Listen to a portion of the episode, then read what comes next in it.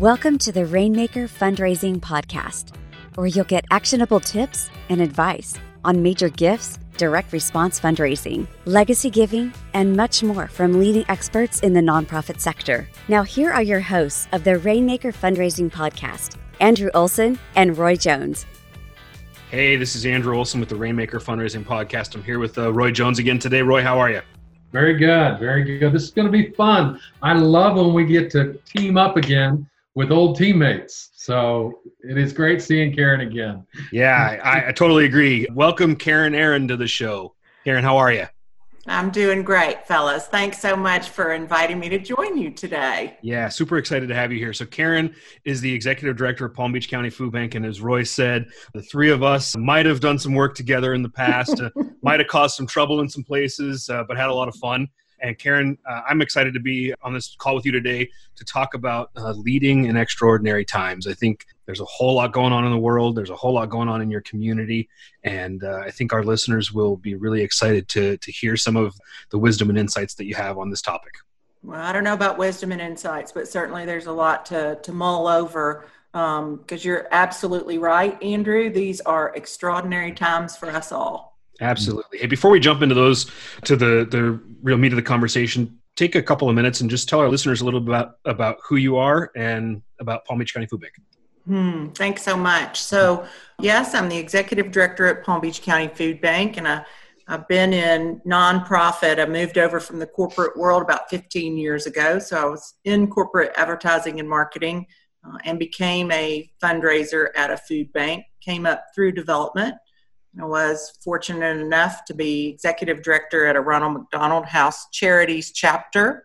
Then I worked for nonprofit uh, fundraising organization uh, where I might have encountered you two fellas and many other good folks. I take the. Fifth Amendment. So say again, Roy. I, I plead the Fifth Amendment. um, love that we were just figuring out that I'd been to uh, a prospect, prospective client with one of you one time and the other of you the other time. Um, so uh, I came to Palm Beach County Food Bank about three years ago. I actually moved here from the West Coast uh, for a number of reasons. Uh, first of all, I'd been a CEO and I'd been um, at a food bank, but I'd never done both at the same time. So I had an unrealized professional goal in that regard. And then there's some pretty extraordinary components about Palm Beach County, its hunger relief system, and the Palm Beach County Food Bank uh, that I'll just touch on really briefly. So, Palm Beach County Food Bank is a really young food bank. Most food banks across the United States are 30, 35, or even 40 years old. But Palm Beach County Food Bank is only eight. And we were founded because uh, food pantries told community leadership that they didn't have access to the food that they need. Hmm. So the community stepped up, which I always love it when that happens, founded the food bank. In addition, in 2015, uh, they brought in FRAC, the Food Research and Action and uh, University, and they conducted a county-wide hunger relief study, uh, interviewed almost 200 organizations, crafted a plan which compri- is comprised of 10 goals and there are still over a hundred organizations that come together around tables uh, to work on that initiative mm. to decrease duplication of efforts, increase best practices, increase collaboration. So uh, it's a really unique community, very philanthropic, as I'm sure you can imagine, and also almost 14% uh, poverty rate prior to COVID 19. Hmm. So a lot of wealth and a lot of need in the same community. Yeah, it always always uh, astonishes me how a community the size of a place like Palm Beach County can have all of that in in you know driving distance from one another. You know exactly right. We're two thousand three hundred and fifty square miles, uh, so spread out and. Um, really, so many socioeconomic and cultural variables within that space. So you said the word you said COVID 19. I uh, did. let, let's get into that. Again, we're talking about leading in extraordinary times. And if there are extraordinary times, I would propose that these are them. You know, we, when I think about leading well in a crisis, in my mind, that assumes that somebody was a healthy and capable leader to start with. Hmm. Right? So, talk to us a little bit about what you see, sort of to baseline the conversation, as some of the most important characteristics that a, a healthy leader can possess. Oh, I appreciate that. So, so pre COVID 19, and I probably would say the same thing today, uh, I used to always say um, the key to professional success is a willingness to see yourself clearly. Hmm. So, I think that transparency is an overused word, but I think it is a critical word. Uh, when you are a leader, I think you should first take a good hard look at yourself and appropriately assess your strengths and weaknesses. And then I think you can share them both equally. And both what you do well and what you acknowledge that you do poorly or need to do better inspire the people around you hopefully. Good stuff. Well that transparency part is is uh, i don't know about you but it's pretty hard for me sometimes. Talk about that well, I pre, you know, Roy, I, I, think there are a lot of people in the world that wish transparency were a little more difficult for me. well, I guess there's different kinds of transparent. When it's, when it's when it's talking about the stuff I don't do well, yeah. I'd rather hide that rather than tell people, "Hey, I'm weak in this area. I need you to cover my back here. Help me with this." You know, that's so true, and and of course, Roy, I think that's a natural and universal human inclination so, one of the things that I do with that is I practice. So, for example, I might um, say to my leadership team, listen, I'm sorry. I feel like I could have done that better. Mm-hmm. And so when you when you start it, I think with with a smaller group of people that you know and trust, and then it becomes more comfortable and you can take it more broad. Uh, mm-hmm. As a matter of fact, I think that that that willingness to say, "I wish I'd done that better," or "Golly, y'all, I really feel like I, I messed that up," resonates so deeply with people, and they appreciate it so much uh, that again, it, it it just becomes easier as you as you do it more. Mm. But you know, I, I I hear you because I can, you know, when when we're talking about something or and and I start feeling defensive I'm like, okay, Karen, you know, there's something that you're you're uncomfortable being transparent about, so you, you might want to figure out why that is and do something about it. Yeah, so, I, uh, I'm one of these guys that has to hire a direct mail company just to do my apology letters, but that's uh, that's, uh, that's why I've got so much experience in junk mail. So. well, you know, I hear if you outsource that, you'll get it three times more, and you'll just less painful oh my! All right, I, I actually want to stay on this transparency piece because I think it's an important component of leading in crises as well. Uh, Karen, talk to us. You know, obviously, there's a lot changing very quickly right now. Oh my um, gosh! Not just you know, not just all over the country, but but even I mean, for you at the food bank, right? Mm-hmm. So, how do you, as a leader, manage the the sort of balancing act between telling and communicating with your your team what they need to know in order to not be paralyzed and to move forward and to deliver on program mm-hmm. but not telling them so much that it just scares the heck out of them and you end up with people freezing and not being able to deliver for you what's how do you strike that balance well it's such a great question and i, I don't think there's a I don't think there's a concrete answer to that question, Andrew. Uh, what I'll tell you is, um, in quickly changing times, I, uh, there's a, I'm a I love mystery books. Um, so I grew up reading Dick Francis, who's a British uh, mystery writer, and he writes about r- racehorses. And in one of his books, one of his uh, the leading person in the book said, uh, "Thought before action, any t- every time you can." And so I'm a very decisive leader, um, but I have learned uh, over time that you don't always have to tell everything you know. And so, one of the things I try to do is my inclination is to say things quickly and say things immediately, uh, but particularly in times of chaos when all of us are overwhelmed with just copious amounts of information and everything feels important. I think it becomes even more important to take take a deep breath, sit tight for a minute, and sort of see if it is, is, it is as important as it feels at that moment. Hmm. So you don't, you know, I think one of the things good leaders do is try to protect your team, try to care for them, try to make sure that they have what they need.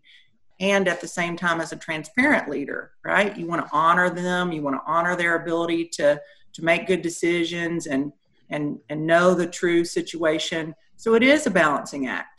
And I think the what I've learned is you you sort of do the best you can at the moment.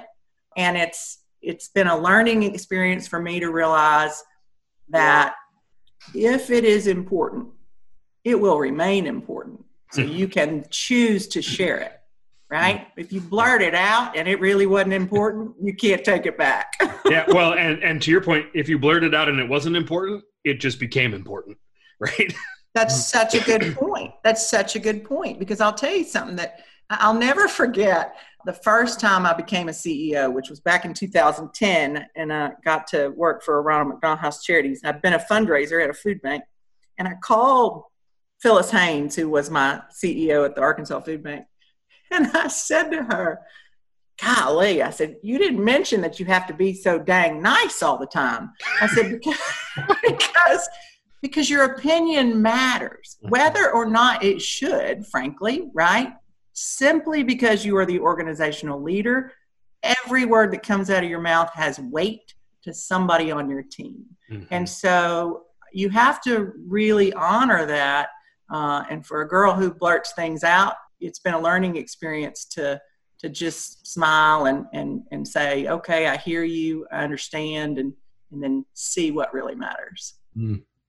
Wow. So I want to follow up on that because you're you're right. Every word that that we do say has weight, but also in a crisis situation, I think it's it's even more important. You know, it's it's tough for leaders to get candid feedback anytime. Yep. But in in a fast moving crisis, we need it more. Such because, a good point. Because the risk is so much bigger. So how how do you with your team go about making sure that they feel like like there's uh, an open door for conversation and they can give you feedback in the moment that's constructive and and and particularly in a crisis situation that you can use that to really pivot and hone what you're doing. So that's such a good question right? And i'll tell you something speaking of transparency and self-awareness which is that the more cha- we all respond to chaos in different ways. We all respond to what feels like a crisis in different ways I become more authoritative, right? And so, one of the things that I'm really careful about is reading the room and reading my team members and making sure that I'm not just listening to what they're telling me, I'm listening to what their body language is telling me.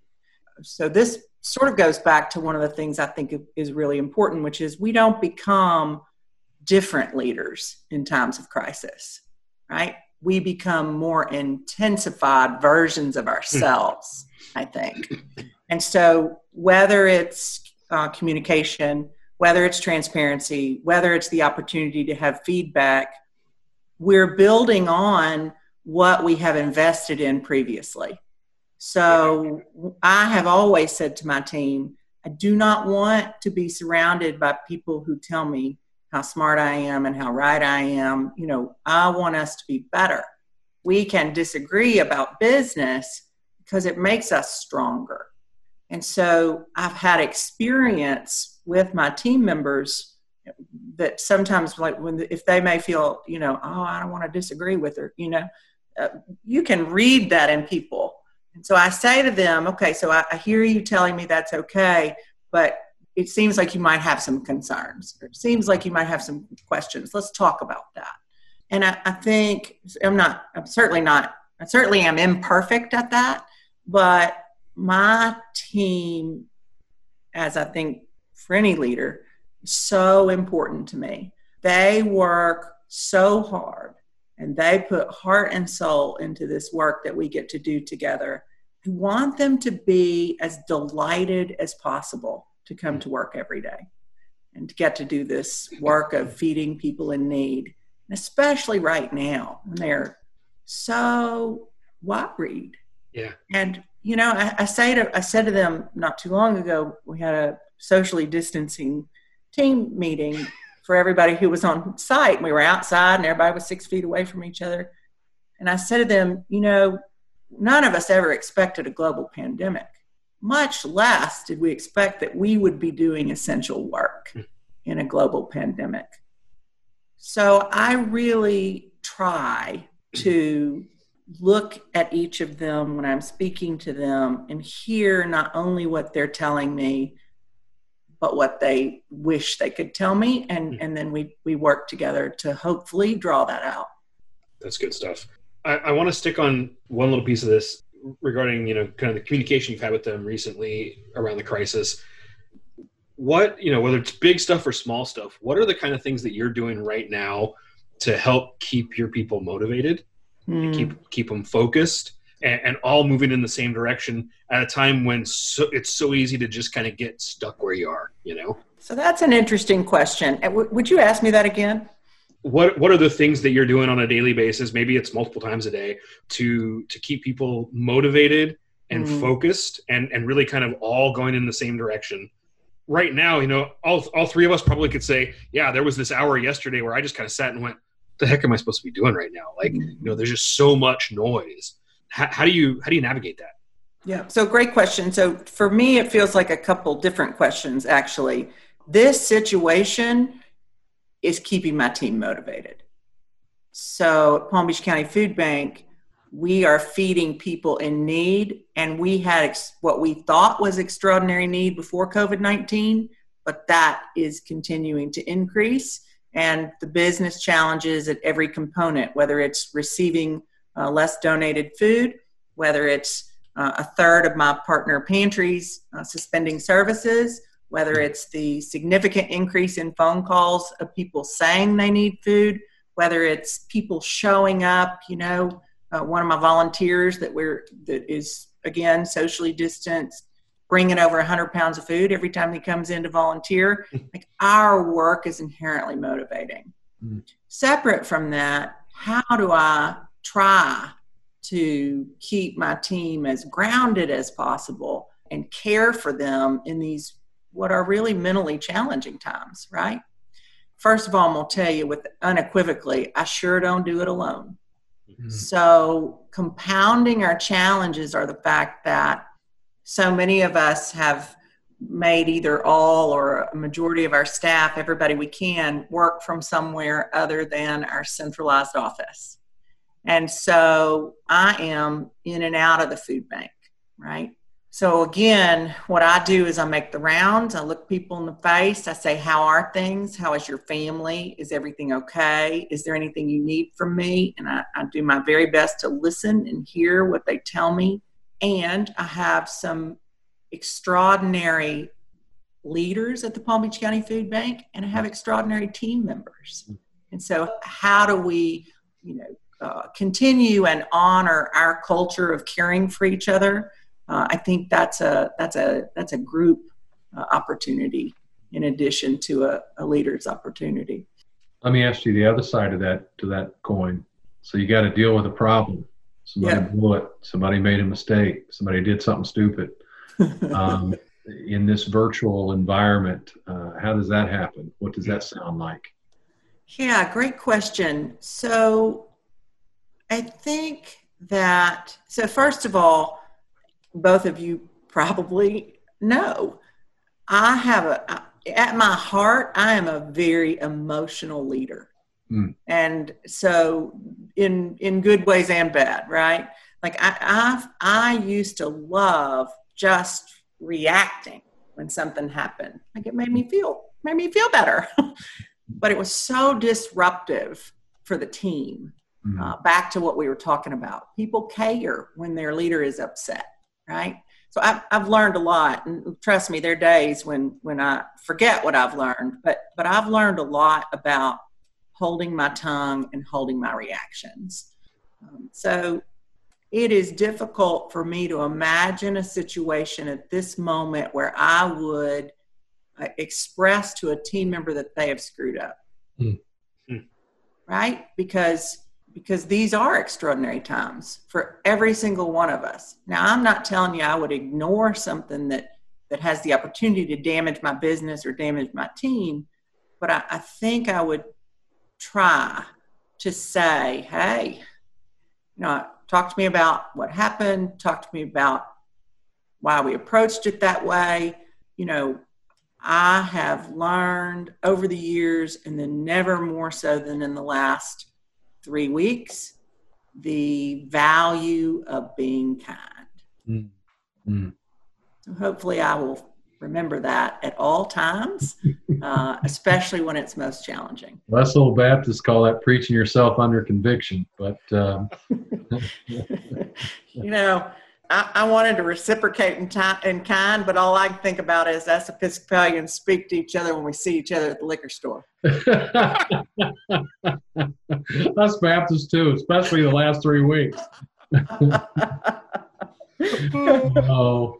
That, you know that, that is true, and again, being kind is not always easy. Um, oh my gosh, you know, it's not my inclination to be honest with you. I mean, I'm, I'm, I don't know if I should be ashamed to say that, but it, it, it, it, it has not been my inclination. Like that, that is not the, the spirit in which I feel I was raised. I, am not saying my parents were unkind. I don't mean that, but I, I was taught to, I was, I, I was taught a lot of things. I, I, somehow it took me until I was an adult to truly understand the simple, deep value of kindness. Mm-hmm. So I'm grateful to have that opportunity, and I, I, hope I hope I hold on to it. You know, like I said, especially when it's most difficult. I mean, my my situation is I, I like to vent. Me too. I'll, I'll, I'll get loud, but then it's over, and then it's like, okay, let's hug it out. Let's go. You know, it's over. But you know, for you, so Kat Landa, who the three of us also worked with, y'all, she said to me, she said, it's like you're a speedboat she said, and, and the wake that you leave behind, you're over it. You've moved on. She said, but the rest of us are bobbing waves. in the waves. yep. And, and, and it was so, that was so helpful for me. I'm like, oh, I get that. So mm-hmm. I try to find either, you know, member of my management team who, you know, they're half a step away from giggling or rolling their eyes at me, right? Uh, or a friend or someone who who is not directly impacted by my desire to vent mm. and and my claim that I'm an I, am an uh, external processor. Right. if I don't say it, it didn't we happen. have different rules than other people. We don't we don't have to play nice. well, it's I mean it's so self indulgent as a leader. So it, it those are some of the the things that I work on hardest. Mm-hmm we're we're alike in a lot of ways. Very similar leadership style. Yeah. Sounds like we're learning a lot of the same lessons. Oh, I love that, Roy. Well, you know, that's what happens when we get to our age. hey, I'm not going there. I'm still just a young pup. Uh-huh. I'm not even going to wade into that conversation. but I am yeah. going to I am going to change directions on this. Um, so Karen, uh, this might be an uncomfortable thing for us to talk about with some listeners, but what I'm seeing, and I think you guys probably can attest to this as well, is that it appears that some organizations and some leaders in in our space, but certainly certainly in the government, were surprised by this crisis hmm. in a way that they probably shouldn't have been, hmm. and have been sort of paralyzed and, and, unable to really get unstuck and move their organizations forward. So I'm I'm curious. I know that before we started recording, you you shared with me uh, briefly that you know this isn't the first crisis that you've had to lead through. Uh, talk to us about. Um, you know what are the things that you learned early on in your career that prepared you to be able to walk through a crisis like this and lead a team through it in a way that didn't get the entire organization stuck oh golly so so so you know we've been talking about leadership styles and, and sort of i think there's there's what we're born with and then there's what we work to develop. So being stuck is never my challenge. Right? Even to my detriment right? And so so in some ways i was born to lead in a crisis. Uh, now business as usual not so much. That's not my strength right? And and certainly so in some ways it, it's really not about uh, karen you know what are you doing differently? How are you uh, stepping up as a leader? Because decisiveness um, and pushing are sort of innate qualities for me. So I think it's more some of the things that we've been talking about, which are how do you channel that? How do you um, accommodate others uh, so that people are comfortable? Because moving forward is is not is not where I'm challenged. If that makes sense. It does. We yeah. we will not be stuck. I mean, I I, I literally so I, I've I've had the opportunity to to take organizations to the next level or to to to do some turnaround uh, leadership, and I literally have said in interviews for almost ten years now. If this organization is a business as usual organization, I'm not your girl. Now, I could have done without so many challenges all at the same time as I know we all could have, but but I, I think I'm a I'm a pretty good wartime leader. So we've been talking about how do we lead internally in this entire conversation, but talk to us a little bit about what you see the role of a leader in a crisis like this as it relates to communicating and engaging with donors and your general public in the community. Yeah. So important. And and you know, I've had to give myself some guidelines. So let me tell you what I mean by that. So I've, I've in, so I, first of all, and this is an internal issue, so excuse me while I answer your question briefly in that regard. So my leadership team and I meet every single morning for half an hour right now because everything is changing so quickly, right? And then in addition, every Sunday I send my board an update. This is what happened this week. This is where we are. This is what we're looking at. Every Monday, I send a video on our on uh, Jeff Cleaver's fabulous platform, ViewSpark. So what happens is I had to institute some specific guidelines to myself uh, to ensure that I kept my constituents in the loop. I think that the most valuable thing any of us can do as leaders right now at this moment in time is to be as calm as possible things are so scary. They are changing so quickly. We are at really, truly, I, I continue to believe, the very beginning of this. Think the ripple effects will be extraordinary. Uh, this is the third week in a row. I've said I think that shelter from home will happen for the next eight to 12 weeks, right? So it's a rolling time frame. So we have an opportunity to make things better or make things worse. And at the most fundamental, reminding us all that one way or another we will get through this, and one way or another things will get better again. Uh, we will handle this together. Bring people as much assurance as possible, not not false assurance, right? But just it, we got this. I think being calm is is really important I think ongoing communication is really important. Um, so within those communication points I mentioned, all those factors we've talked about. Be transparent. Uh, see yourself and your organization clearly. Communicate, build on the trust that those folks have in you, and stay in touch. Would you would you apply those same rules to how you're communicating with donors at this time, Karen? Yeah, great question. So, so my ViewSpark is a donor communication. You know, my my weekly video, and when it, if you're asking me, so from consistency, yes, I hope so. Uh, in addition, I'm having private conversations with my largest supporters, and yes, and and I'll tell you something. That transparency, because you know, I came to market three years ago in this role right? Startup organization. And it's an amazing community. I call it the smallest town of 1.5 million people have ever lived in. you know, the three of us had an opportunity to teach about fundraising. And, and I think all three of us in different ways in our training sessions would say, you know, every town's a small town. Hmm. Palm Beach County is just the same. And, and I felt so honored that so many people cared for the food bank enough that they wanted me to succeed and they took that care they had for the Palm Beach County Food Bank and they said, we're going we're going to do our very best to also extend that to you, Karen Aaron. Hmm. And so I took that as a great honor. And what I tried to demonstrate in the last three years is I accept that responsibility to feed this community as best as we can. And I accept the trust that you're giving in me, and it's warranted. Thus, I'm going to be transparent with you. Thus, I'm going to tell you uh, that I see myself and my organization clearly, and I know what we need to be working on, and I also applaud what we're doing well.